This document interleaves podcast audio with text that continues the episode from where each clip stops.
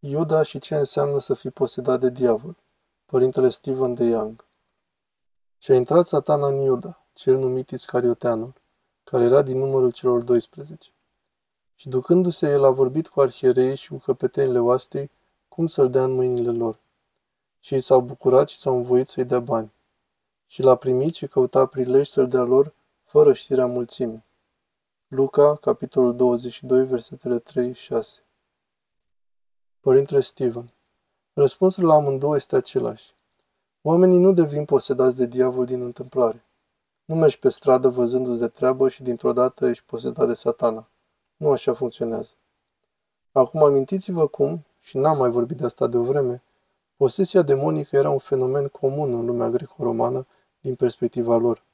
Și ei nu considerau că e ceva rău, considerau că e un lucru bun.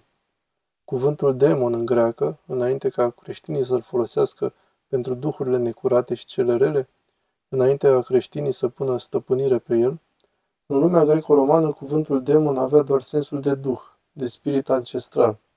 Unii dintre zei erau numiți demon, deci doar a fi un duh. Deci oracolul din Delphi era, conform propriilor scrieri, felului în care descriau ce se întâmpla la oracolul din Delphi, era că acesta era posedat de un demon. Mai concret, Apollo venea și o poseda și vorbea prin ea. Socrate, în dialogul lui Platon, Teatetus, spune că are un demon care își optește înțelepciune în suflet, care trăiește înăuntru lui. Acest lucru e îngrozitor din perspectivă creștină, dar pentru acea vreme asta însemna că e special și înzestrat, nu? Deci de unde avem cuvântul geniu? Ce e un geniu?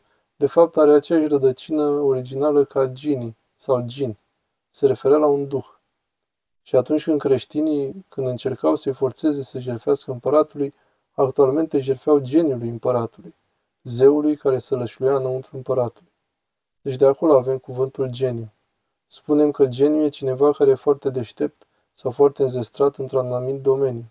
Dar geniu în lumea antică însemna că avea un fel de spirit sălășluit în ei care îi făcea să exceleze în ceva. Deci asta e o discuție destul de comună.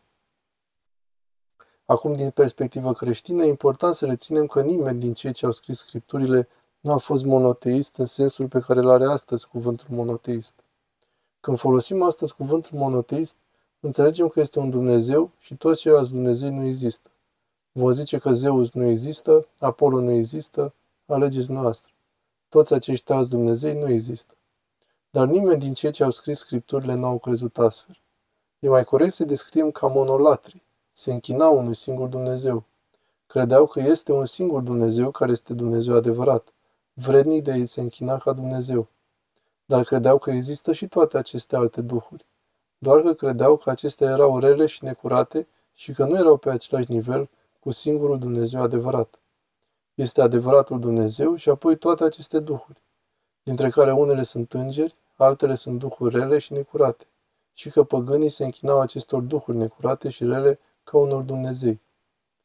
În Coloseni, Sfântul Pavel se referă la acest lucru, vorbește despre închinarea la îngeri, fiindcă din perspectiva iudaică și creștină, asta e ceea ce făceau.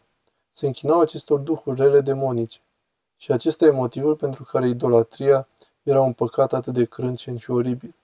Ei luau slava datorată lui Dumnezeu și o dădeau acestor duhuri rele, și închinându-se acestor duhuri rele, ei înșiși deveneau corupți spiritual și moral. Deci, din perspectiva Scriptură, cineva nu devine posedat de demon printr-un accident. Dacă devii posedat de demon, e pentru că a intrat deja pe acel tărâm, de obicei prin idolatrie, printr-o formă de idolatrie.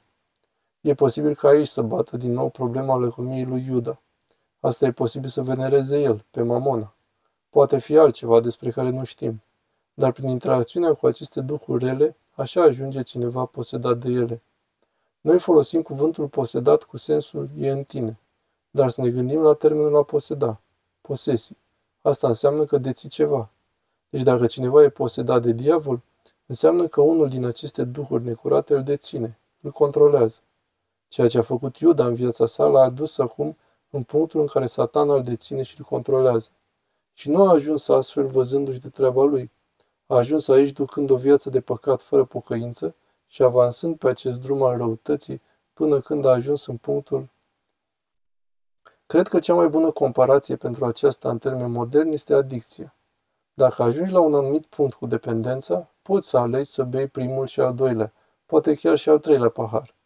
Dar poți ajunge în punctul în care după aceasta, la paharele 4-12, nu ai mai făcut de fapt nicio alegere, fiindcă adicția te controla în acel punct. Sau drogurile grele.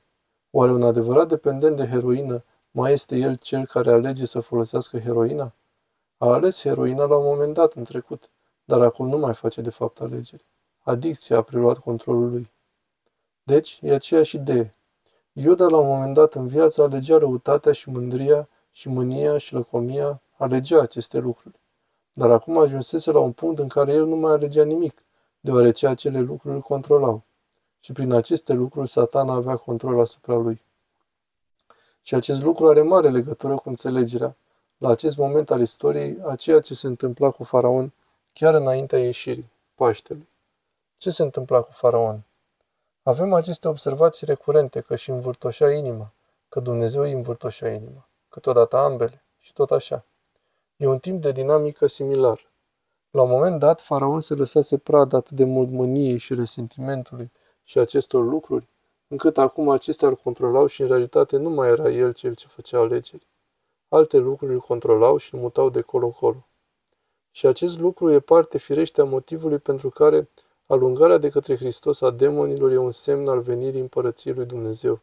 Și astfel și este prezentată în Evanghelie. E un semn al împărăției lui Dumnezeu, fiindcă persoana de la care a plecat demonul e acum liberă, e acum eliberată.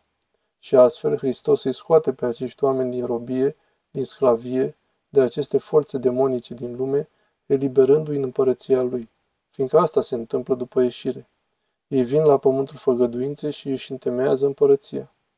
Deci asta e parte din dinamica a ceea ce se întâmplă aici. Iar Iuda e un personaj similar oarecum lui Faraon, asta e legat de Paștele ce se desfășoară în fundal, unde el este cineva care s-a lăsat pradă atât de mult patimilor, încât ceea ce urmează să vină asupra lui nu este decât judecata. Ce face Iuda? Ce face Iuda când se sinucide? Și se sinucide puțin diferit, conform Sfântului Luca. Dar când Iuda se sinucide, el nu se eliberează. El nu face decât să dea curs, să nu fiu prea delicat, dar el duce la capăt supunerea lui față de Satan. Fiindcă asta e ceea ce duhurile rele, demonii vor să facă. Să distrugă ființele umane, să distrugă și să ucidă. Și așa ca oricine. De aceea Iuda e cumva paradigmatic pentru noi, oricare urmează acea cale, calea păcatului, nu? Calea păcatului duce la moarte și distrugere și condamnare la iad. Și deci ce vedem în Scripturi, din păcate, e că îl vedem pe Iuda mergând pe acel drum până la capăt. Și el e în general pus în contrast cu Sfântul Petru, care începe să umble pe același drum, dar se întoarce și se pocăiește, și ideea e pentru oricare din noi, pentru noi toți care ne-am pornit pe acel drum și am avansat o oarecare distanță. Până ajungem la capăt, nu e niciodată prea târziu să ne întoarcem. Deci vedem în cazul lui Iuda povestea pilduitoare. Aici conduce drumul acela. Vedem în privința Sfântului Petru posibilitatea de a nu urma acel drum până la capăt. Deci aceasta e parte din dinamica ce are loc aici.